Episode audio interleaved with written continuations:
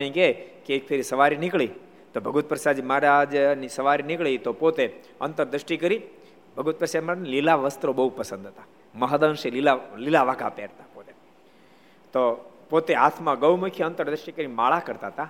મુસ્લિમ સ્ત્રીઓ એ હામય જોવા માટે નીકળેલી અને એ રોડ ઉપર ઊભી હતી. ભગવત પ્રસાદજી મહારાજની અંતરદ્રષ્ટિ મહારાજમાં પ્રીતિ જોતાની સાથે મુસ્લિમ સ્ત્રીઓના મોઢામાં જ શબ્દો કહો ઓહો શું સ્વામિનારાયણના આચાર્ય છે? એને જોતા એમ લાગે જાણે સાક્ષાત ખુદા ન હોય. એવા અમને દર્શન થાય. એવી મોટી ભગવત પ્રસાદ મહારાજની સ્થિતિ હતી. એવા ભગવત પ્રસાદજી મહારાજ, એ પણ સભામાં બેઠા હતા. એમના દર્શન કર્યા. અને પગે લાગ્યા. જરા દિલગીર થઈ ગયા. દિલગીર થઈ ગયા. શું કામ દિલગીર થઈ ગયા? દીકરા દીકરો ધામમાં ગયો ને આંખમાં આંસુ આવી ગયા. દિલગીર થઈ ગયા ને આંખમાં આંસુ આવ્યા. ત્યારે ભગવત પ્રસાદ મહારાજ પૂછ્યું, કેમ દિલગીર થયા? ત્યારે ગોવિંદભાઈ બોલ્યા આજે, દીકરાનો દીકરો એક જ હતો ને તે દેહ મિલી ગયો.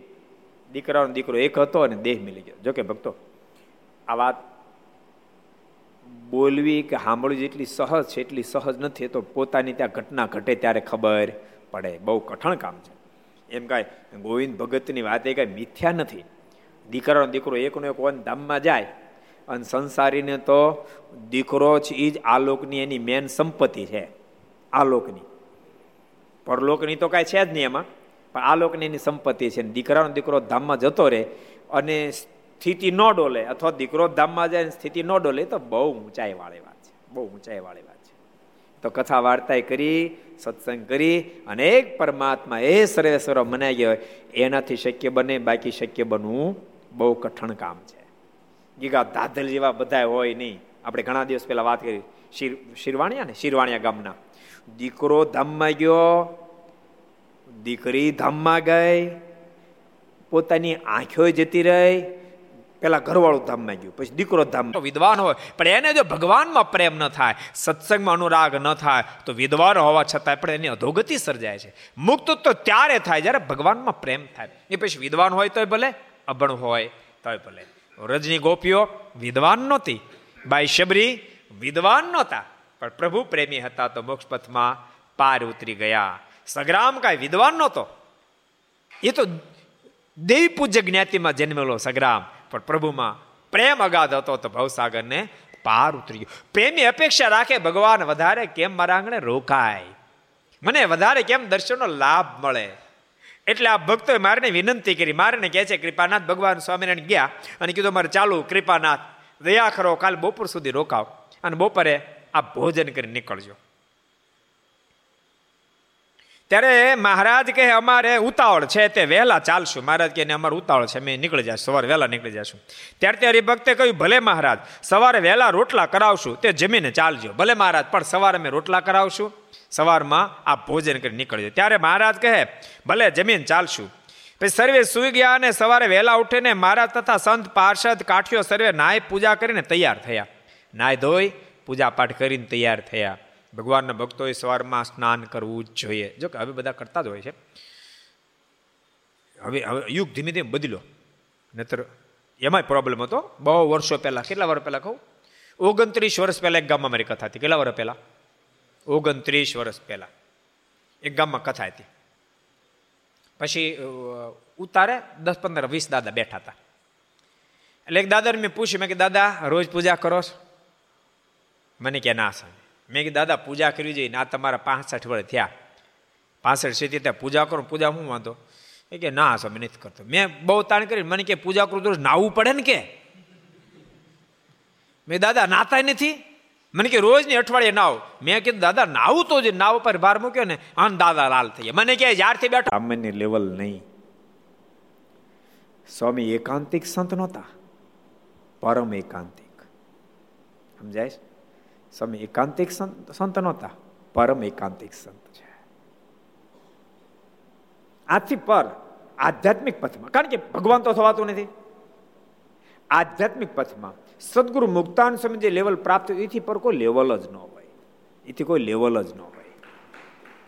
એ લેવલના સંત સદગુરુ મુક્તાનંદ સ્વામી. અને આપત્તિ વિપત્તિમાં આવે ને પરમાત્માને પ્રાર્થના કરે તો એના માટે પધારી જવું એ કઈ પરચો નથી. સ્વયં પરમાત્મા રહી ન શકે અને પહોંચી જાય. નરસિંહ મહેતા આપત્તિ વિપત્તિમાં આવે, આમ દ્વારકાધીશ પહોંચી જાય એમાં એને કઈ પરચાને કાંઈ લેવા દે નથી ભગવાનને. કે હું જાઉં ને પછી હું પોગી જાઉં હાર પહેરો એટલે મારી વાવા એને શું લેવા દેવા? પણ નરસિંહ મહેતાનું લેવલ કે આપત્તિ વિપત્તિમાં આવે તો પરમાત્મા રહી ન શકે. બાય મીરા આપત્તિ વિપત્તિમાં આવે પરમાત્માને પ્રાર્થના કરે, પ્રભુ રહી ન શકે. એને રહેવું હોય તો રોકાઈ ન શકે. એટલે પરમાત્મા પહોંચી જાય, જેને આપણે પરચો કહીએ છીએ. પણ પરચો એ પરમાત્માનું લક્ષ્ય હોતું નથી. પરમાત્મા તત્વ પરમાત્મા છે. દિવ્ય ચરિત્રથી પરમાત્મા પ્રત્યે પ્રતીતિ આવે અને માનસિક ચરિત્રથી આપણને પ્રતીતિમાં આગુ પાછું થતા. આપણે ભગત થયા જ નથી. થયા જ નથી.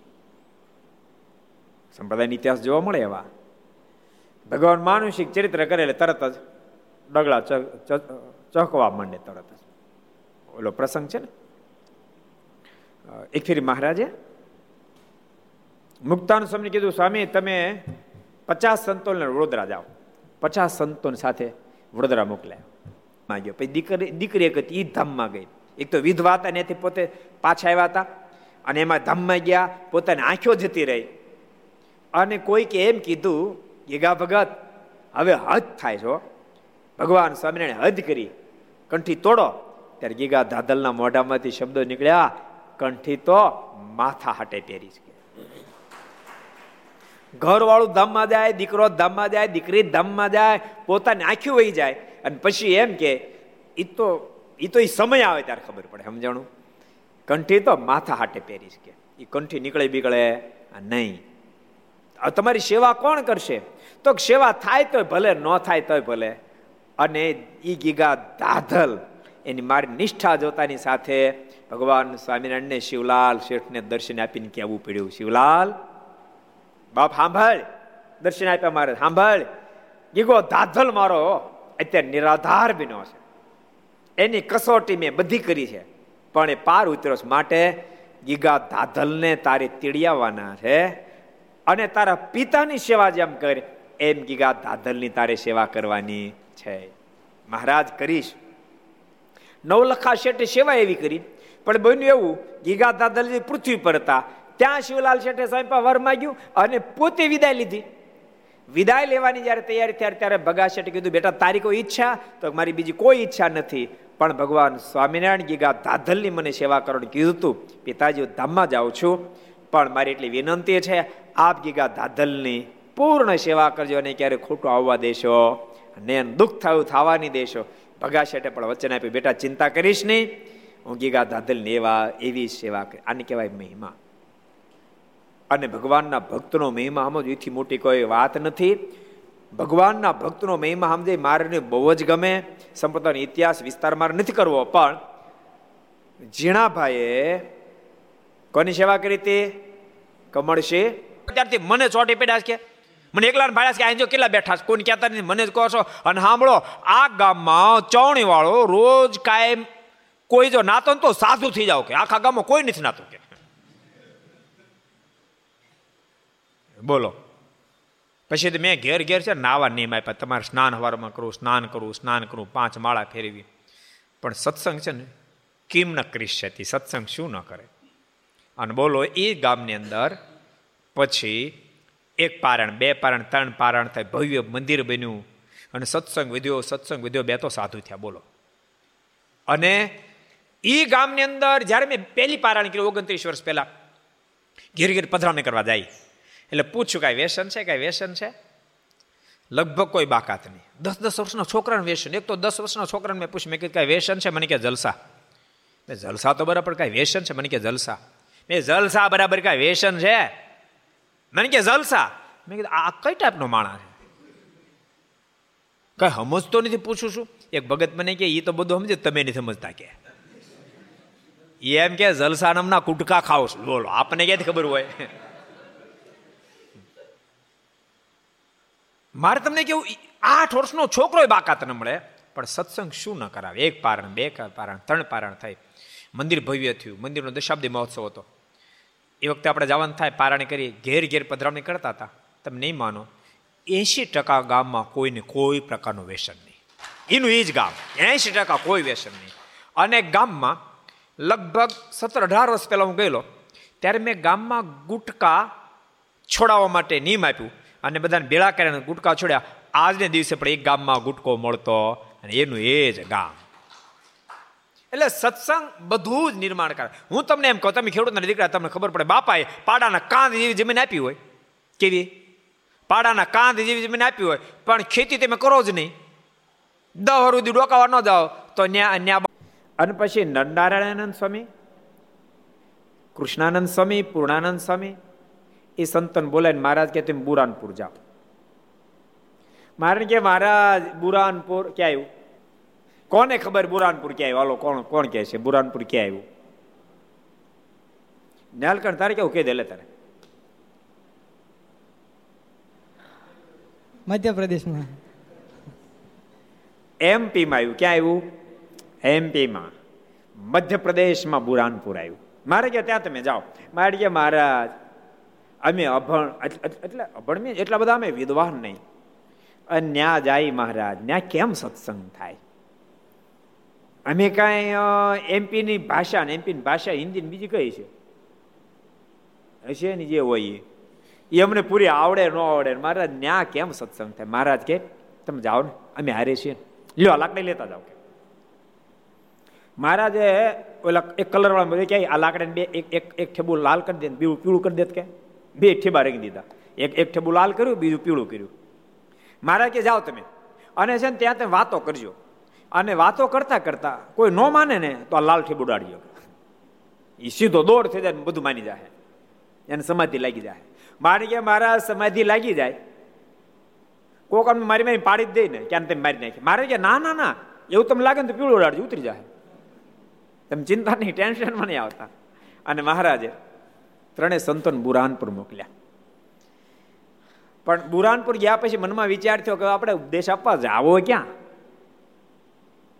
તે નદીને કાંઠે જ બેઠા, કાંઈ કોઈક આવે ને ઉપદેશ આપશું. એમાં પાંચ દસ પંદર જણા આવ્યા ને, સંતોને બે હેર્યા અને કીધું કે આ માણસનો દેહ મળ્યો છે, ભગવાન ભજ્યો. ભગવાન નહીં ભજો ને તો જમના દૂતો મારી મેં તોડી નાખશે. એ વાતો કરીને ઓલા ક્યાંય બોલવાનું બંધ કરો તો. આ બધું સાધુ જ બધું ઉભું કર્યું જમપુરી નાન તે બધું. જમપુરી બમપુરી કઈ છે નહીં. સંતો કે હાચું જમપુરી છે. વાજાની સેવા કરી હતી.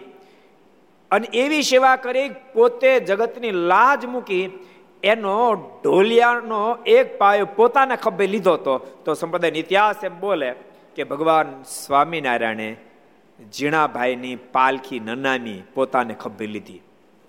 ભગવાન સ્વામિનારાયણને પ્રશ્ન કર્યો કોઈ કે, મહારાજ હમણાં ઈચ્છારામજી મહારાજ તમારા નાના ભાઈ ધામમાં ગયા, એની પાલખી આપે ખભે નહોતી લીધી. અને આજ તમે આ ઝીણાભાઈની પાલખી ખભે કેમ લીધી? અને ત્યારે મહારાજ કે, ઝીણાભાઈએ પોપડાતા સાંભળ્યા જેવી વાત. ઝીણાભાઈએ મારા ભક્તરાજ કમળસિંહ વાજા એનો ખાટલો પોતાને ખભે લીધો હતો. માટે આજ એની પાલખી મેં ખભે લીધે. મને જરાય શરમ આવી. નહીં. આ મહિમા છે. એટલે બધા સંતો પાર્ષદો પણ કહું છું, ઘર સભા જેટલા સાંભળે બધાને પણ કહું છું, ભગવાનના ભક્તનો ખૂબ મહિમા સમજજો. મહિમા સમજી, સુખ દુઃખમાં સદૈવને માટે એને મદદરૂપ થાજો. એમાં ભગવાનનો બહુ મોટો રાજીપો થશે. બાકી, કામ કઠણ છે. ગોવિંદભાઈ જેવી સ્થિતિ કોઈ પણ નિર્માણ થાય તો કામ કઠણ છે. પણ અશક્ય નથી કે એમાં દુઃખ ન થાય. કઠણ ચોક્કસ છે, પણ અશક્ય નથી દુઃખ ન થાય. કોને દુઃખ ન થાય? તો કે જેને ખરેખરો સત્સંગ રોમે, રોમમાં ઉતરી ગયો, એને દુઃખ થાય નહીં.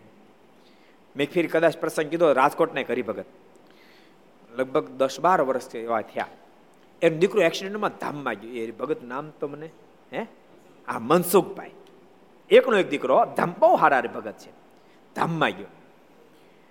જો કે મેં ફોનથી ખબર લીધી હતી, પણ પછી લગભગ મીનાક પછી અહીંયા દર્શન કરવા માટે. આપણે સહજ કહીએ ને કે મનસુખભાઈ દીકરો ધામમાં ગયો.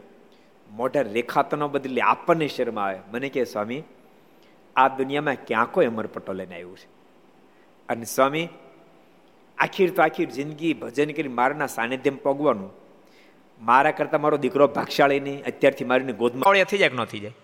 બોડી થઈ જાય કે ન થઈ જાય? ધરો થઈ જાય કે ન થઈ જાય? હે? નો ખેતી કરો થઈ જાય. પણ એક વાત ભૂલતા નહીં. ભલે બોરડી થાય, ભલે ધરોવ થાય, ભલે બાવળિયા થયા, તો એ ખેતર ખારચું ન થઈ જાય. પાડાના કાંજી જમીન, કેવું થાય કે કોઈ ખેતી ન કરે એટલે પછી ખારચું થઈ ગયું થાય. ભલે ખેતી ન કરે, ભલે બાવળિયા થાય, ભલે બોરડી થાય, ભલે ધરો થાય, પણ એ પાડાના કાંદ જેવી જ રહે. કોઈ બાવળિયા કાઢનારો મળી જાય, બોરડી કાઢનારો મળી જાય, અને ધરો કાઢીને ખેતી કરનારો ખરેખરો મળે ને, તો એ જમીનમાં વીસ વીસ મખળી થાય. સમજાય તમને? ખારચું જો એમ શું થાય? એમ બાપ ભારત વર્ષની ધરતી તો પાડાના કાન જેવી ધરતી કહેવાય. તો એક એક મુમુક્ષ જો એને એને ખરેખર સત્સંગનો જોગ થવો જોઈએ. એક ગામની કોઈ પણ ગામ હોય, ભારત વર્ષનું કોઈ પણ ગામ તમે લઈ લો, એને જો સત્સંગ કરાવનારા કોઈ ખરેખર મળી જાય ને, તો એક એક થાંભલા થાય થાંભલા થાય. એ આ ધરતી છે, આ ધરતીની વાત શું કરવાની? એવી ધરતી છે. પણ જોગ ન થાય તો નબળાશ આવી જાય. ખેડૂત ખેતી જ ન કરે તો બધું થઈ જાય. એમ સંતોનો જોગ ન થાય, સત્સંગ ન થાય બધું થઈ જાય. ઈ ગામમાં જ્યાં અમારે નાવા નિયમ આપવા પડ્યા હતા, ઈ ગામમાં મંદિર ભવ્ય આપણે જેમ ન્યાય આમ ઓસરી હતી. પણ એટલો બધો સત્સંગ વધ્યો. પછી ઓસરી તોડી અને અમારે વધારવી પડી, બોલો. એક જ મંદિર એવું છે, આપણે અઠ્યાસી મંદિરની પ્રતિષ્ઠાઓ થાય. આપણે તે બાકી જ વરદી પછી આપણે દિવાળી પછી વિચારશું ક્યારે કરી પણ એ અઠ્યાસી મંદિર, એક મંદિર એવું છે કે જે ગામની ઓસરી તોડીને અમારે મંદિર વધારવું પડ્યું. એવો સત્સંગ થયો. એનું જ ગામ. જે આઠ વર્ષનો છોકરો હોય વ્યસનીના નહોતો. ઘણા લોકો કે મંદિરની શું જરૂર છે? ભલામણા, મંદિર વિના સત્સંગ નો રે, મંદિરના ધર્મ નો રે, જીવન નો રે, સંસ્કાર નો રે કાંઈ નો તળિયા દાટક થઈ જાય બધું. કાંઈ નો રે. મંદિર, આપણી સંસ્કૃતિ મંદિર છે ને તે માનતા. બધી સંસ્કૃતિ મંદિર છે, યાદ રાખજો. આપણે ત્યાં મંદિર છે, તો મુસ્લિમ લોકો ત્યાં મસ્જિદ છે. અમેરિકા તમે લોકો કેટલા જણા ગયા? બહુ નહીં ગયા હોય. બહુ ઓછા લોકો. તો કે એવું કાંઈ છે જ નહીં. પછી નરનારાયણદાસ સ્વામીએ કૃષ્ણાનંદ સ્વામી જરાક લાકડી દાડો તો. અને મારે કે લાકડી દાડતા દાડતા તમે જેવો સંકલ્પ કરશો એવી સમાજ થાય. તમે એવો સંકલ્પ કરશો કે આમને અક્ષરધામ દેખો તો અક્ષરધામ દેખાય. તમે સંકલ્પ આને સત્ય લોક દેખાય સત્ય લોક દેખાય તમે સંકલ્પ આને જમપુર દેખાય, તો જમપુર દેખાય. જાઓ જરાક લાકડી ડાળો તો. સંકલ્પ કરો કઈ ન કીધું સંકલ્પ આ કરજો. હું શું સંકલ્પ કર્યો છે.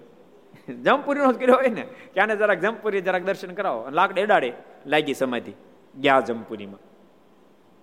મારી બેન તોડી જ નાખ્યા. ઠેકડા મારે અહીંયા. રાડે રાડે બોલા પછી ફરી પીલી લાકડી એડાડી પીલી લાકડી એડાડી એટલે બધું સેટિંગ થઈ ગયું. જાગૃત થયા, પગમાં પીડ્યા. તમે તો સ્વયં ભગવાન છો. તમે તો ભગવાન છો. ત્રણેય સંતો કે અમે ભગવાન ભગવાન નથી, ભગવાન તો સ્વામી નારાયણ છે. અમે તેના સાધુ છે ને અમારી જેવા તો એની પાસે અનેક છે. બે પાંચ નથી, અનેક છે. આ માણસનો દેહ મળ્યો, તે ભગવાન ભજો. મેળ પડી જશે. અને આ તમે દુઃખ જોયું ને? ભગવાનને ભજવાથી શું સુખ મળી જોવું છે કે? કે દેખાડો ને, આ ઉત્પાતમાં બહાર નીકળાય. વળી સ્વામી કે જાડો જરાક લાક ડેડાડો તો. જરાક જરાક લાક ડેડાડી. અને હું સંકલ્પ કર્યો છે અને અક્ષરધામના દર્શન અક્ષરધામના દર્શન થયા. અને અક્ષરધામનું મહાલૌકિક સુખ, મારની મૂર્તિનું અલૌકિક સુખ માણ્યું. જાગ્રત બની અને સંતોને કહે અમને ભગવાનને આશ્રિત કરી દો અને મારને આશ્રિત કર્યા. એક ભવાની. એ કે મારે તો દર્શન કરવા જ આવવું છે. સંતો કીધું, તો હમણાં રહેવા દે. અહીં થોડું થોડું પાકું કરી, પછી આવજે. તે ચમત, જો, ચમત્કાર જ જોયો હજી સંતો આવી જાય, કરે સત્સંગ કથા વાર્તા સાંભળે, પછી તક નહીં, મારે આવવું છે કે. મારે દર્શન કરવા આવું સંતો લઈ આવ્યા. ગઢપુર લાવ્યા. અને બન્યો બેહી ગયો કે, બોલો. લગભગ દીકરાની ઉંમર અઢાર વર્ષની હતી, અઢાર કે ઓગણીસ વર્ષની. મારા કરતા એ ભાગશાળી કે હજી હું તો કીડી માડની ગોદમાં બેસીશ, મને ખબર નથી. મારો દીકરો ભગવાન શરીરની ગોદમાં બેસી ગયો. અને સ્વામી, મારો દીકરો એવો ભજનીક હતો. મને ખબર છે, એ મારીની ગોદમાં બેઠો હોય, બીજે ક્યાંય ન હોય, પછી મને શોક ક્ષણો હોય? આજે વર્તમાન કાળમાં, ઘોર કળી કાળમાં આખા સતયુગ ત્રેતક દ્વાપર યુગની વાત નથી કે મારને સમકાલીન સમયની વાત નથી. મારને સમકાલીન સમયમાં મનમાં એમ થાય કે તો મારનું સુખ મહાલૌકિક પ્રાપ્ત કર્યું હોય, જેથી કરીને દળતા પ્રાપ્ત થઈ હોય. સદગુરુ ગોપાળન સ્વામી કે ગુણાતીતાન સ્વામી પાસે સાંખ પ્રાપ્ત કર્યું હોય, જેથી કરીને સમજણ પ્રાપ્ત આજની વાત કહું તમને. દસ બાર વર્ષ પહેલાનો પ્રસંગ તમને મેં કીધો. એક એક જેતપુરની અંદર છગનભાઈ છગનભાઈ ભાઈ શું નામ? રવજીભાઈ. રવજીભાઈનો દીકરા. આમ તો બે દીકરા હતા. એક દીકરા સાધુ થઈ ગયા, વસે સાધુ છે. બીજા દીકરા ધામમાં ગયા. બીજો દીકરો ધામમાં ગયો. હાવ યુવાન અવસ્થા, લગભગ બાવીસ તેવી પચીસ વર્ષની ઉંમર. અને હું જેતપુર પછી એની ખબર લેવા માટે ગયા. એટલે આપણે મોઢે થોડુંક ધીરજ આપવા માટે ગયા. અમુક ફેર્યું તો આપણને પગ ભારે થઈ જાય. બોલતા બોલી જ નાખી કે વ્યવહારે બોલવું તો પડે. કે બધું મારેની મરજી પ્રમાણે થાય ને અહીંયા કોઈ અમરપટો લઈને આવ્યું નથી ધીર રાખજો. વગેરે બોલવું તો પડે આપણે. એ બધું પહેલાં એ બોલી તો આપણે પહેલાં જ નાખી જન તરત એ મેં બોલી તો નાખ્યું બધું. પછી મને કે, સ્વામી, શું કામ એટલા બધા ઢીલા પડી જાય બોલો. મારે હું એને કેવું મને કે શું કામ ઢીલા પડી જાય બધું મારીની મરજી પ્રમાણે થાય અને દીકરો તો મારીની ગોદમાં બેઠો હશે પછી ચિંતા છે નહીં એમ. એટલે કઠણ છે. એક, એકનો એક દીકરો ધામમાં જાય ને કાંઈ ન થાય, કઠણ છે, પણ અશક્ય નથી. અશક્ય નથી. ભગવાનના ભક્તો, હું તો એમ કે બધાએ ઠાકોરજી, તમારા પરિવારને બધાને ખૂબ સુખિયા રાખે, સ્વાસ્થ્ય સારું રાખે, ખૂબ દીર્ઘાયુષ બધાને આપે. એવી અમે પણ ભગવાનને પ્રાર્થના કરી, અપેક્ષાઓ રાખીએ, પરંતુ તેમ છતાંય આપણી સમજણ તો દ્રઢ હોવી જોઈએ, કારણ કે કોઈ ગયા છે ને? કોઈ નથી ગયા? સાંભળો, અમેરિકા, ઇંગ્લેન્ડ, કેનેડા, બધા દેશોમાં, ત્યાં તો વધારે ક્રિશ્ચન્સ લોકો છે, પણ એ લોકોનું પણ એક ટાઉન એક ટાઉન એવું નથી જ્યાં ચર્ચ ન હોય. નાના નાના ન્યાય આપણે જેમ ગામડા હોય મોટા બધા સિટી જો ને ગામડા હોય, બબે ત્રણ ત્રણ પાંચ પાંચ હજાર માણસો ત્યાં પણ બબે ત્રણ ત્રણ ચર્ચ છે. એવું નહીં માનતા આપણી સંસ્કૃતિમાં જ મંદિર છે. બધ એ કોઈ કોઈ એને ચર્ચ કહે, કોઈ મસ્જિદ કહે, કોઈ મંદિર કહે, વાત તો એકને એક જ છે. કોઈ પાણી કહે, કોઈ જળ કહે, કોઈ વોટર કહે, કોઈ ભૂ કહે, ખબર? ભૂ. વાત એકને એક છે. પણ ભૂ હોય, પાણી હોય વોટર હોય તો તૃષા છીપાય. એવીના બીજો રસ્તો નથી. એ મંદિર એના માધ્યમ વિના મોક્ષના પથે ચાલવાનો રસ્તો નથી. મંદિર હોય તો સંતો આવે. જો મંદિર નિર્માણ થયું આપણે તો સંતો આવતા રહે છે હમણાં હમણાં હમણાં બે દી થયા હજી બે, ચાર દી રોકા હે સત્સંગ કરશે. તમને બધાને પણ એનો મોકો મળશે. તમને વાત સમજાશે. વાત સમજાય એટલે ગમે. સમજાય નહીં ત્યાં સુધી ગમે નહીં. વાત સમજાય એટલે ગમે. અને જે વસ્તુ ગમે એ બાજુ તમે પછી ધીમે ધીમે કદમ ઉઠાવવાના છો. માવો ખાવા ગમવા મળ્યો ન પછી કદમ ઉઠાવવા મળ્યા ગલવા બધું? ન ઉઠાવવા મળ્યા એમ સત્સંગ ગમે એટલે ઓટોમેટિક મંદિર બાજુ આપણે ટન મારીએ અને જીવાત્મા મોક્ષના પથ ઉપર ચાલી શકે. એટલે બહુ જરૂરી છે આ સંસ્કૃતિ જાળવવી, એ બહુ જરૂરી છે. એટલે ચોણી પહેરનાર એક નહોતા નાતા એ ગામમાં પણ આવું નિર્માણ થયું. એટલે સત્સંગથી, મંદિરથી નિર્માણ થાય છે. અશક્ય વસ્તુ પણ શક્ય બની જાય છે. એટલે નાવું ધોવું, પૂજાપાઠ વગેરે જરૂરી છે. અહીંયા બધા નાયા ધોયા, પૂજાપાઠ કરી, ત્યારે સર્વેની પંક્તિ બેસાડીને બાએ રોટલા દીધા. પછી પંક્તિ બેઠી, સ્ત્રી ભક્તો રોટલા બનાવ્યા અને આપ્યા. તે મહારાજ પીરસવા માંડ્યા અને દહીંના આઠ દોણા હતા. તેમાંથી બાએ ઉપરથી તર લઈને એક દોણું ભરી લીધું.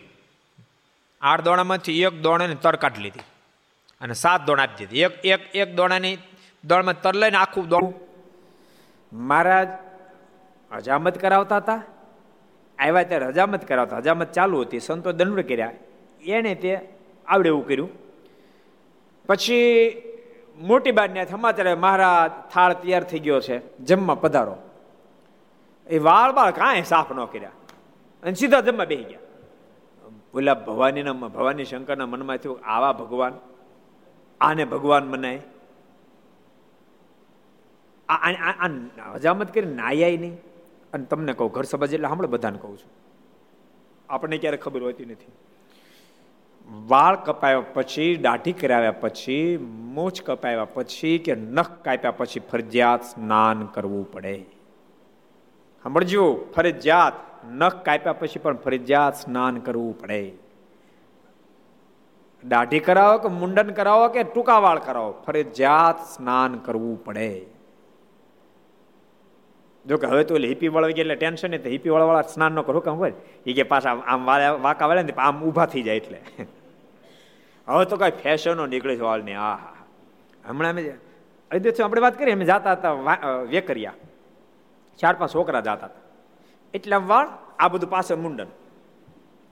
આ કેવા પૂંડા લાગે મેં આ ચાર પાંચ જાય છે. તો એને કદાચ ન દે કોઈ પડખેવાળા નહીં દેખાતું હોય. કારણ કે બધાની ટાઈપ હતા. ઓલો ને એ તું બહુ ભૂંડો લાગશે એમ નહીં કહેતા હોય. કા હાવ કરાઈ નાખો. અને કા ઠામકું ન કરાવો. અને અમુક અમુક તો આપણે હરિભક્ત તેનો પાછું એવું એવું કરાવે ને પાછી શીખાવે પાછળ. એ શીખાય એકલી બેસી આમાં એવી એમ બોલ્યું જેલકુની પૂછડી આમ આમ થતી, એમ થઈ થતી હોય. એકલી પડી જાય ને. અને બધાનો સપોર્ટ જોતો રહે. જેટલા યુવાનો આપણે બધાને કહું છું, વાળ વ્યવસ્થિત કપાવજો.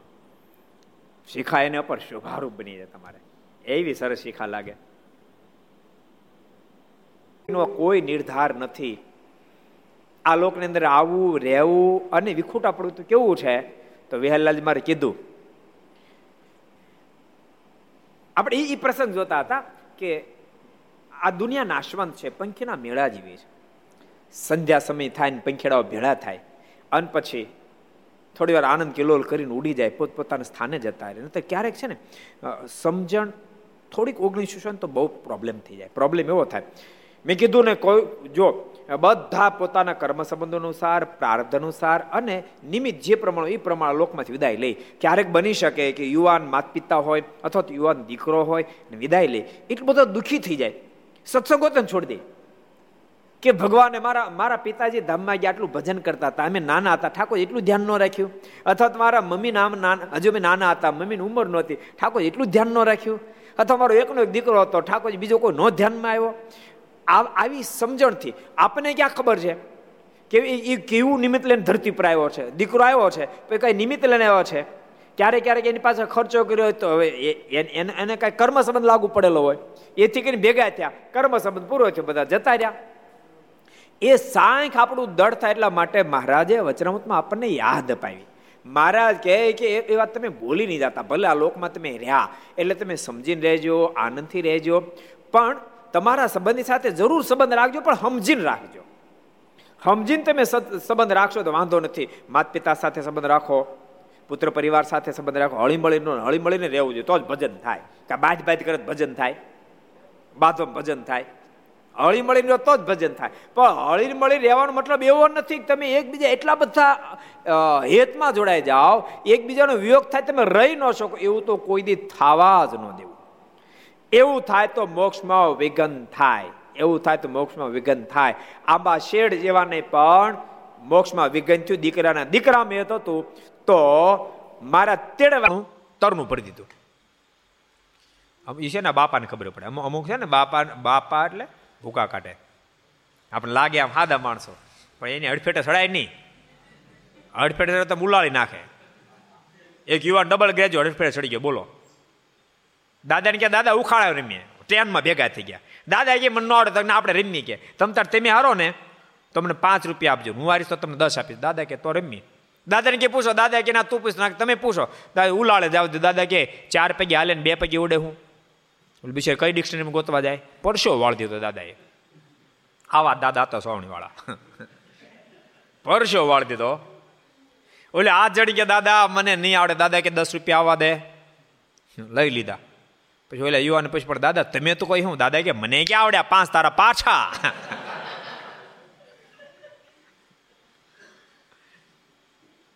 એટલે ભૂકા કાઢે, સમજાણું? તર એટલા માટે લઈ લે. આખું દોણું ભર્યું હોય ને, એમાંથી તર કાઢી લે અને પછી બે ની તર, માનો દસ લીટર છે, એમાંથી એક તર એક લીટર તર નીકળી. પછી બે ને વલોવે ને, તો એટલે નવ લીટરમાં જેટલું માખણ નીકળે, એટલું એક એક લીટરમાં જ નીકળે. નહીં દાદા? ત્યારે એટલે તર બધી કાઢે માટલું બદલી લીધું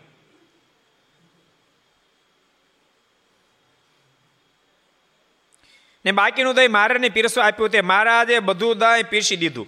એમ સર્વેને ખૂબ જમાડી હાથ પગ ધોઈને બાજરો પર બેઠા. ત્યારે બાઈએ બીજો બાજરો આગળ મેલીને ઉપર થાળીમાં રોટલો મેલ્યો ને દહીંના દોણા જોયા. પછી મહારાજ જેમાં પોતે બેઠા. બાજરો પર બેઠા, મારો રોટલો પીરસ્યો અને દોણા જોયા. તો તેમાં દહીં ન મળે. દહીં તો બધું પીરસાઈ ગયું હતું. એટલે તે બાઈએ મારને કહ્યું, મહારાજ, તમારા માટે દહીં કેમ ન રાખ્યું? મારે તેમ બધું પીરસી દીધું તો મારા કેમ ન રાખ્યું? અત્યાર સુધી બે માનુષિક લીલા, હવે દિવ્યતા શરૂ થાય. ભગવાન માનુષિક લીલા કરે દિવ્ય લીલા પણ કરે. મુકુંદ ભગત, બે લીલા ભગવાન કરે. એની માનુષિક લીલામાં પણ કાંઈક પણ દીકરાનો દીકરો યાદ આવ્યો ને તો મહારાજ પાછા મોકલી દીધા. વિઘન થાય. ભગવાનના ભગતને વિઘન થાય. બટ એટલું હેત ન કરવું. સમજીને હેત કરવું કે આ દુનિયાનો સંબંધ છે એટલે બધા ભેગા થયા. સંબંધ પ્રમાણે રહેવાય. હું કહું છું કે તમે આખી જિંદગી ભગવાન ખૂબ પ્રેમથી તમને જીવન વ્યતીત કરે, પણ ક્યારેક કોઈકનું આયુષ્ય ન હોય તો પૂર્ણ પણ થાય, વચ્ચે પણ સંબંધ તૂટે. એટલા બધા શોકમાં ન ડૂબી જવું આપણું ભજન જતું રહે. આપણી સ્થિતિ ડોલી જાય, આપણો સત્સંગ વિખાઈ જાય, આપણે ભગવાનને છોડી દઈએ, પરમાત્મા પ્રત્યે અનેક પ્રકારના સંકલ્પ કરવા મળીએ. આવું કોઈ દી થવા દેવું નહીં. અને એવું ન કરવું હોય તો એને સત્સંગ કરવો પડે કરવો પડે ને કરવો જ પડે. સત્સંગ જ ખોટું કરાવે.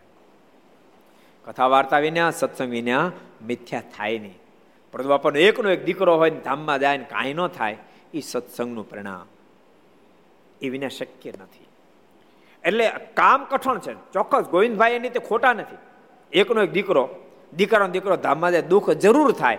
પણ ગોવિંદભાઈને પણ ખરેખરું કથા વાર્તા જો અંગ હોત, એમ જો ગોવિંદભાઈને ખરેખરું કથા વાર્તાનો અંગ હોત, તો એને પણ ગીગા દાધલની જેમ એક સંકલ્પ ઉઠાત નહીં. બહુ દુઃખી થઈ ગયેલા. ભગવત પ્રસાદ મારા પાસે દર્શન કરવા માટે પધાર્યા. મારા શ્રી પૂછ્યું કે, ભગત, કેમ દિલગીર બહુ થયા? ત્યારે ગોવિંદભાઈ બોલ્યા જે દીકરાનો દીકરો એક જ હતો અને તે દેહ મિલી ગયો. તે સાંભળી તે સાંભળી આવવાથી જરા દિલગીર થઈ જવાયું. એમ કહીને સભા બેઠા. તે વખતે આચાર્ય શ્રી ભગવત પ્રસાદ મહારાજે શ્રીજીનું ધ્યાન કર્યું. જબરું ધ્યાનનું અંગત મારનું ધ્યાન કર્યું. ત્યાં તો ગોવિંદભાઈને પોતાના દીકરાનો દીકરો દેખાણો. ધ્યાન કર્યું. ધ્યાન કોને કર્યું? ભગત પ્રસાદજી મહારાજ. અને દીકરાનો દીકરો કોને દેખાણો? ગોવિંદભાઈને. કારણ કે ધ્યાન કરી મારે પ્રાર્થના કરી છે મહારાજ, આ ભગતને દીકરા દીકરા વાસના રહે તો મોક્ષ બગડશે માટેનું જરા સેટિંગ કરી દો એમ. ત્યારે ભગવત પ્રસાદ મહારાજ જરા હસ્યા. એને ધ્યાનમાં દેખાણું. ગોવિંદભાઈને દીકરા દીકરો દેખાણો. એટલે મહારાજ હસ્યા. ને જેમ રજકામ ઓલો રાજગરો આવ્યો ને એવો સરસ લાગતો હોય. રાજગ્રહ રાજગ્રામ ખરું પડે? રજકામ, રાજ રાજગ્રો વાવેલા પાળા ઉપર. એવો શોભતો હોય, લાલ, ઘઉં. એવી શિખા શોભે. એટલે બધા જેટલા ઘર સાંભળે, બધાને કહું, ઘર સભા સાંભળે કે મુંડન કરાયા પછી, કે વાળ કપાયા પછી, નખ કાપ્યા પછી ફરજિયાત સ્નાન કરવું પડે. ભગવાન તો માનુષિક ચરિત્ર કરે. ભગવાન તો માનુષિક ચરિત્ર કરે. એટલે તો જેમ અખેલા અખેલે અને કોણ ભાઈ આંબે? બોલે, પાછા વળી ગયા. અને મનમાં વિચાર કરવા મીંડ્યા ક્યાં શેખથી ટાટિયા તોડીને અહીંયા આવ્યો કે? ક્યાં એમપી ને ક્યાં રા સાધુ હલવાડી દીધો કે? મોટી મોટી મહિમાની વાતો કરી કરીને છેક અહીંયા ઢોળીને લાવ્યા. આમાં કાંઈ નથી આને તો એ ભાન નથી કે કે મુંડન કરાય પછી વાળ કાપ્યા પછી સ્નાન કરવું પડે. અને પોતાનું ઉતારે જતા રહ્યા.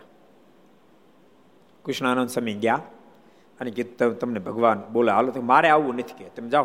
અને તમે તમે દંડવટે કરો અને જે કરવું એ કરો, મારે નથી આવવું કે. મહા મહેનતે મારની પાસે લાવ્યા. પણ મહારાજ તો સભા ભરીને બેઠા હતા. મહારાજ કીધું ભવાની શંકર, કેમ છો? મોજ આવી ગઈ ને? ભવાની શંકર બોલે, ચાલે. પણ મહારાજ એના પર દ્રષ્ટિ નાખી અને ભવાની શંકરને સમાધિ કરાવી. અક્ષરધામમાં મોકલ્યા. કોટાન કોટી મુક્તોની મધ્ય મહારાજને બિરાજમાન જોયા. સુરણાના સિંહાસન ઉપર. અને જાગૃત બન્યા. મહારાજ કે, ભવાની શંકર, અમે તો વાળ કપાઈ નાયા નહીં. અને ભોજન કરી લીધું. તેમે ભગવાન અશુક નહીં હોય. મહારાજ કેમ નથી લાગતું ભગવાન હોય. ભવાની શંકર, ભખો ભાગ દંડોડ ક્રિયા કૃપાનાથ. એક વાર નહીં, હો વાર ભોજન કર્યો ને વાળ કપાવી વિના. તો આ ભગવાન છો ભગવાન છો, ભગવાન જો એને પ્રતાપભાઈ પણ પોતાના છોકરાને જોઈને હસ્યા. એને પણ દીકરા દીકરા દેખાણ એટલે આનંદથી હસ્યા. ને એક કલાક પછી સભા ઉઠી. એક કલાક પછી સભા ઊભી થઈ. પણ સભા બધા સાંભળ્યું તો ખરું. ભગત પ્રસાદ મારે પૂછ્યું, ભગત કેમ દુખી છો? દીકરા દીકરો ધામમાં ગયો દુખી છું. એ બધાએ સાંભળ્યું. ભગવત પ્રસાદ મારા ધ્યાનમાં બેઠા એ બધાને ખબર પડી. પછી પોતે હસ્યા. ગોવિંદભાઈ પણ હસ્યા એ બધાએ જોયું. એટલે આશ્ચર્ય એક કલાક પછી સભા ઉઠી.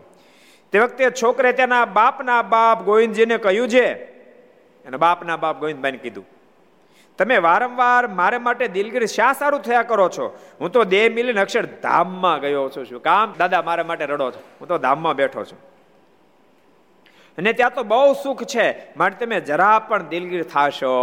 ને તો બહુ સુખ છે જરા દિલગીર થાય દિલગીરના આના પરથી બે કારણ દેખાય છે. ક્યારેક દીકરો કે દીકરાને દીકરો ધામમાં ગયો હોય, એટલે પોતાનો આધાર હોઈ ગયો એટલા માટે દુખ્યો ક્યારેક મનમાં એમ થાય કે યુવાન અવસ્થા હતી જતો રહ્યો. એને ક્યાંય વાસના તો નહીં રહી ગયો એને મારે દીકરાને અસદગતિ તો નહીં થઈ. એ ચિંતાથી પણ માત પિતા ક્યારેક દુઃખી થતા હોય છે. પણ એવા સંજોગ પણ એને દુઃખી ન થવું જોઈએ. દુઃખી થવાને બદલે એમણે દુઃખી થવાને બદલે વધારે ભજન કરે ભગવાનને પ્રાર્થના કરાય કે કૃપાનાથ, મારો દીકરો, મારા દીકરાને દીકરાને આપ આપના સાનિધ્યને સુખ આપજો. એમ કહીને ભગવાનને પ્રાર્થના કરાય, એની પાછળ ભજન કરાય, એની પાછળ સારા કાર્યો કરાય, જેથી કરીને પરમાત્મા જીવાત્માને સદગતિ આપે. અને ભક્તો, સદગતિ, અસદગતિ આ આ બધું નેચરલ છે. ભલે ન માને ન માને, પણ વાસ્તવિકતા છે. એક એક સત્ય ઘટના કહું. નામ હું નહીં એમને કહું. અમે સંતો મારી સાથે પધરામણી હતા. લગભગ ચારેક વર્ષ થયા. એક હરિભગત મને મને વાત કરી. મને કે સ્વામી, એક હરિભગત છે ને અને ત્રણ, ચાર મહિનાથી ઊંઘ નથી આવતી કે. મેં વાંધો ને આપણે બાજુ જાઉં તે પધરામણી કરવા જાય સ્પેશિયલ ઘરે પધરામણી કરવા ગયા. મેં પૂછ્યું, ભગત ભગત બહુ સારા પાસે મેં કે કેમ ભગત ઊંઘ નથી આવતી? મને કે, ખબર નહીં, ચાર મહિનાથી ઊંઘ જ નથી દવા લીધી, બધું ઊંઘ જ ભાવ હોય એ શોધતા આવડી જાય ભગવાનના સ્વરૂપમાં કોઈ દી સંશય થાય નહીં. એમ ભગવાન સ્વામિનારાયણે વચરામતમાં લખ્યું. ક્યાં વચ્રમતમાં કીધું? કોણ કે છે? કયો? દીપ. જેને બેઠો બેઠો કહી દે તું તારે. પંચાળન ચોથું. પંચાળાના ચોથા વચરામૃતમાં ભગવાન સ્વામિનારાયણ માનુષિક ચરિત્ર કાંઈક દિવ્ય ભાવ હોય. અત્યાર સુધી માનુષિક લીલા રોકાણા દર જીમ્યા દર પીરશું. હવે દિવ્ય જ લીલા શરૂ થાય બધું દહીં પીસી દીધું, ભગવાન શરીર જમવા બેઠા. રોટલા પીરસાણ દહીં હતું નહીં એટલે બાઈએ કીધું, મારા તમારા માટે દહીં ન રાખ્યું?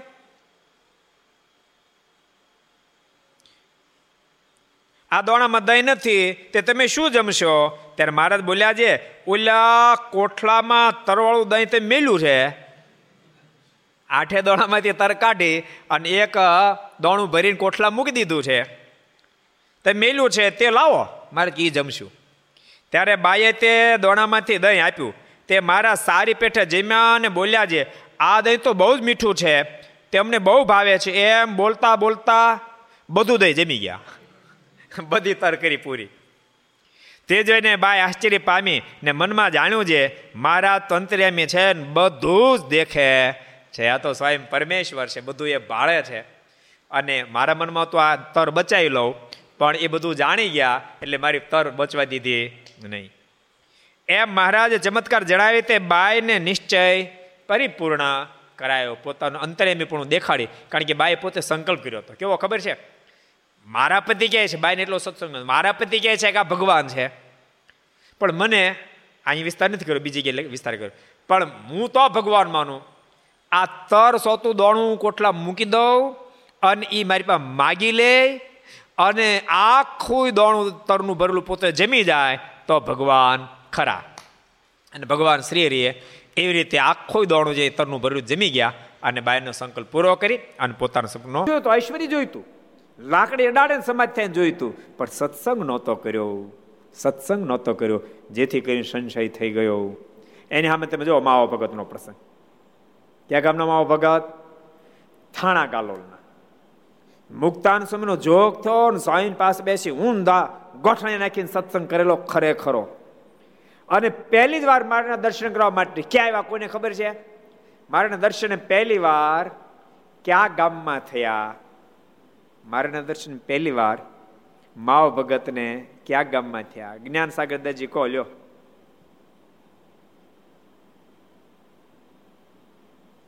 મેઘપુર. મેઘપુરમાં આવ્યા. મેઘપુરમાં પહેલા દર્શન થયા. અને એ વખતે બરાબર મૂળજી મરાયો. અને આ નવે નવા ભગત આવેલા બધા સંકલ્પ કરવા માંડ્યા સંતોનો કોઈના મોઢામાં શબ્દ નીકળ્યા, ભારે કરી મૂળજી ભગત મરાયા. કારણ કે ત્યાં બહુ ધીંગાણું જબરું થયું. અને મૂળજી ભગત ઘણાને પૂરા કર્યા, પણ પોતે પણ જબરા ઘાયલ થયા. મહારાજ ત્યાં પ્રગટ થઈને કીધું, મૂળજી, બોલ, શું ઈચ્છા છે? ધામમાં આવું છે કે સાજા કરું? મારે કે મહારાજ, મારે ધામમાં આવું સાજું થવું નથી. અને મૂળજી ભગત ત્યાં મરાયા. અને બરાબર માવા ભગત લઈને મુક્તાન સ્વામી આવ્યા. એટલે બીજા ત્રીજા જે સંતો, પાર્ષદો ભક્તો હતા સંકલ્પ થવા મળ્યા કે, સ્વામી, આ નવા ભગત લાવ્યા છે ને આ ઘટના ઘટી, સ્વામીને ભગવાનની બધી વાતો કરી છે, પણ એના મનમાં થાય, ભગવાન હતા મરવા કેમ દીધો? આવા સંકલ્પ થાય. આમ ઘણા સંકલ્પ ઘણા સંકલ્પ થવા માંડ્યા. મહારાજ કે, એ સંતો, એ ભક્ત, હું સંકલ્પ કરો છો? આ માવા ભગતને, આ મૂળજી ભગતનું મૃત્યુ થયેલું, એટલે સંકલ્પ થશે એમ તેમ માનો છો? આવા એક મૂળજી નહીં એક લાખ મૂળજી, એક લાખ મૂળજીનું મૃત્યુ થાય ને તોય પણ માવ ભગતને સંશય ન થાય, એવું દઢીકરણ કરાવીને મુક્તાન સમય લાવ્યા છે. એને કાંઈ ન થાય. સ્વામીના જોગથી એવું દઢીકરણ કર્યું છે, હવે એને સંશયને માગ નથી. એટલે સત્સંગ કરવાથી જબરજસ્ત દઢીકરણ થાય છે. પછી ભગવાન માનથી એક મિનિટ ઊંઘ નથી આવતી કે મેં કીધું, માળા કરી. મને કે, માળા કરું, ધ્યાન કરું, કથા સાંભળવું. પણ તો ઊંઘ નથી આવતી ત્યાં એને એને દીકરાનો ફોટો, એને મેં દિવાલ ઉપર જોયો. મને ખબર, એને દીકરો ધામમાં ગયેલો, મને ખબર, યુવાન અવસ્થામાં. એટલે સહ સંકલ્પ બની શકે કે દીકરાનો દીકરો સોરી એનો દીકરો, આ ધામમાં, લોકમાં વિદાય લીધી પણ કદાચ ક્યાંક વાસના રહી ગઈ હોય, જેને કારણે તકલીફ એટલે મેં કીધું કે, ભગત, તમે એક કામ કરો, પોતે સુખી માણસ સંકલ્પ કરો કે મારા દીકરાને લઈને જો કાંઈ પ્રોબ્લેમ મને હોય, તો એની પાછળ હું પારણે કરાવીશ. સંકલ્પ કરો. પણ મને નિદ્રા આવી જાય મને કે વાંધો નહીં, આપને આ, મારા ઠાકોર જ્યારે હતા. મને કે ઠાકોર સાનિધ્યમાં સંતો સાનિધ્યમાં સંકલ્પ કરું, સંકલ્પ કર્યો. સંકલ્પ કર્યો અને ઊંઘ આવી ગઈ. બધું શાંત, કાંઈ પ્રોબ્લેમ નહીં. પણ છ એક મહિના ત્યાં પાછો મને ફોન આવ્યો. મને કહે, સ્વામી, મને તો બધું પ્રોબ્લેમ કોઈ નથી, બધું હરકું થઈ ગયું, પણ મારા દીકરાને દીકરાને મારી જેવી દિશા થઈ કે એને ઊંઘ નથી આવતી કે. દોઢ મહિનો થયો, ઊંઘ જ નથી આવતી. એટલે મને યાદ આવ્યું, એટલે મેં કીધું, આપણે સંકલ્પ તો કર્યો, કથા કરો, પણ કથા કરાવી નથી. તમે એક બીજો સંકલ્પ કરો. અમે જરૂર કથાનો સંકલ્પ કર્યો છે કરાવીશ. પણ જ્યાં સુધી કથા ન કરાવો, ત્યાં સુધી રોજ અગિયાર માળા ફેરવી અને હું તને ફળ આપીશ. જો તારું જ કારણ હોય તો દીકરાના દીકરાને ઊંઘ આવવા મળે. અને સંકલ્પ પાસે ઊંઘ મળી આવવા. અને પછી એ હરિભક્તોએ આપણી પારાયણ પર જબરજસ્ત કરાવી અને બધો જ પ્રશ્ન કાયમ માટે સોલ્વ થઈ ગયો. એટલે એ બધી જ વાત લોકની અંદર સાચી છે કે ક્યારેક માત પિતાને મારો કહેવાનો મતલબ ક્યારેક માત પિતાને આને કારણે પણ ચિંતા થતી હોય કે રખે ને મારો દીકરો યુવાન હતો તો એના એના એની સદગતિમાં ક્યાંય પ્રશ્ન તો નહીં હોય જેથી કરીને પણ ક્યારેક ચિંતા થતી હોય. સમજણ પોતાની હારી હોય. દીકરાઓ ધામમાં ગયો તો મનમાં એમ સમજણ હોય કે આ લોકની અંદર તો કોઈ અમર પટોલ લઈને આવ્યું નથી, પાંચ પાંચ દાડા વહેલા મોડું જવાનું છે. એ સમજણ કે દુઃખ ન હોય, પણ દીકરાની શું સ્થિતિ થઈ હશે? એને કારણે નિશ્ચય કરાયો. એવી રીતે ભગવાને અદ્ભુત લીલા કરી. આ તમારી એકસો ને ઓગણએંશીમી સભા, યાદ રાખજો, ઘર સભા. કેટલામી છે? એકસો ને ઓગણએંશીમી ઘર સભા છે. આવતીકાલે છ મહિના. પૂરા થાય છે. એ શબ્દોની સાથે આવો આપણે પાંચ મિનિટ પ્રાર્થના સાથે ધૂન કરશું. સ્વામી નારાયણ નારાયણ નારાયણ સ્વામી નારાયણ નારાયણ નારાયણ સ્વામી નારાયણ નારાયણ નારાયણ સ્વામી નારાયણ નારાયણ નારાયણ સ્વામી નારાયણ સ્વામી નારાયણ સ્વામી નારાયણ સ્વામી નારાયણ સ્વામી નારાયણ નારાયણ સ્વામી નારાયણ સ્વામી નારાયણ સ્વામી નારાયણ સ્વામી નારાયણ નારાયણ નારાયણ સ્વામી નારાયણ નારાયણ નારાયણ સ્વામી નારાયણ નારાયણ નારાયણ સ્વામી નારાયણ નારાયણ નારાયણ સ્વામી નારાયણ સ્વામી નારાયણ નારાયણ સ્વામી નારાયણ સ્વામી નારાયણ સ્વામી નારાયણ સ્વામી નારાયણ સ્વામી નારાયણ સ્વામી નારાયણ સ્વામી નારાયણ નારાયણ નારાયણ સ્વામી નારાયણ નારાયણ નારાયણ સ્વામી નારાયણ નારાયણ નારાયણ સ્વામી નારાયણ નારાયણ નારાયણ નારાયણ સ્વામી નારાયણ સ્વામી નારાયણ સ્વામી નારાયણ સ્વામી નારાયણ સ્વામી નારાયણ સ્વામી નારાયણ સ્વામી નારાયણ સ્વામી નારાયણ સ્વામી ચરિત્ર કરે દિવ્ય ચરિત્ર કરે ભગવાન ક્યારેક આ લોકના સુખ આપે ક્યારેક ભવડામ પણ લે અને ત્યારે જો આપણે જ્ઞાને કરી નિશ્ચય કર્યો હોય, તો વાંધો આવે નહીં. ને તો મનમાં એમ થાય, દિવસમાં ત્રણ ફેર રોજ હું મંદિરે જાઉં છું. હાથ વર્ષથી પૂજા મેં શરૂ કરી છે. ત્રણ મહિનાથી તો બહારનું ખાધું નથી. અને તોય મને આમ કેમ થયું? યાદ રાખજો, આમ કેમ થયું? સંકલ્પ થાય ને ત્યાં સુધી નિશ્ચયમાં કચાસ છે. મારો ઠાકોર જે કરતો હશે, જે કરશે, એ બધું જ બરાબર છે. એમ મનાય, આનું નામ નિશ્ચય કહેવાય. અને આવા ભક્તની વારે પછી પરમાત્માને આવવું પડે. જે મારો ઠાકોર કરે છે, બસ બધું જ બરાબર છે. અને એવું સત્સંગ કરતા કરતા દઢીકરણ થાય છે. બહુ સરસ પ્રસંગ જોતા હતા આપણે, કે મુક્તાનંદ સ્વામીની રક્ષા મહારાજે કરી. અને સ્વામીને તો કરે જ ને. મારે અતિ વાલા સંત એને પ્રાર્થના કરી. તે સમયે એક બ્રાહ્મણ રૂપ ધરીને ત્યાં મહારાજ આવ્યા અને સ્વામીને કહ્યું, શું વિચારમાં પડી ગયા છો? બ્રાહ્મણ રૂપ ધારણ ભગવાને કર્યું અને ભગતના રક્ષણને માટે ઠાકોરજીને બ્રાહ્મણ રૂપ ધારણ કરવું પડે તો કઠણ ન પડે જમાદારનું રૂપ ધારણ કરવું પડે તોય કઠણ ન પડે, સાવજનું રૂપ ધારણ કરવું પડે તો પણ કઠણ ન પડે અને કદાચ નારીનું રૂપ ધારણ કરવું પડે તો પણ કઠણ પડે. નહીં. ઓલા વણિક ભક્ત આપત્તિમાં આવ્યા ત્યારે જમાદાર રૂપ ધારણ કરવું કઠણ ન પડ્યું. મેઘપુરમાં સુંદરજી ભક્ત આપત્તિમાં આવ્યા ત્યારે સાવજનું રૂપ ધારણ કરવું એને કઠણ ન પડ્યું. મુક્તાન સ્વામી આપત્તિમાં આવ્યા તો બ્રાહ્મણ રૂપ ધારણ કરવું કઠણ ન પડ્યું. દેવતો આપત્તિમાં આવ્યા તો નારીનું રૂપ ધારણ કરવું ભગવાનને કઠણ પડ્યું નહીં. ભક્તને જેમ સુખ થાય એમ ભગવાન કરે.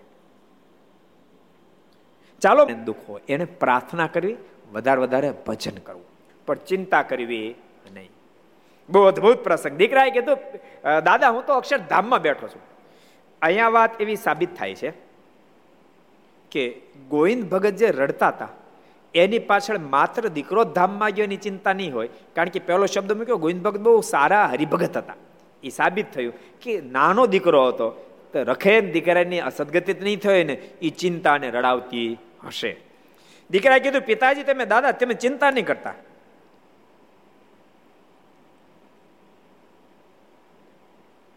હું તો દેહ મિલન અક્ષરધામમાં ગયો છું ત્યાં બહુ સુખી છું.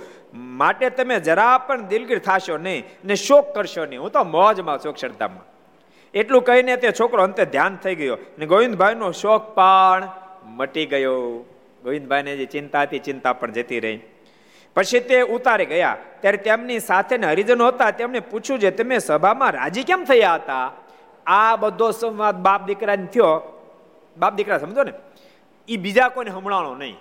દાદા સાંભળે, દીકરા દીકરો સાંભળે. બાકી કોઈને ખબર નહીં.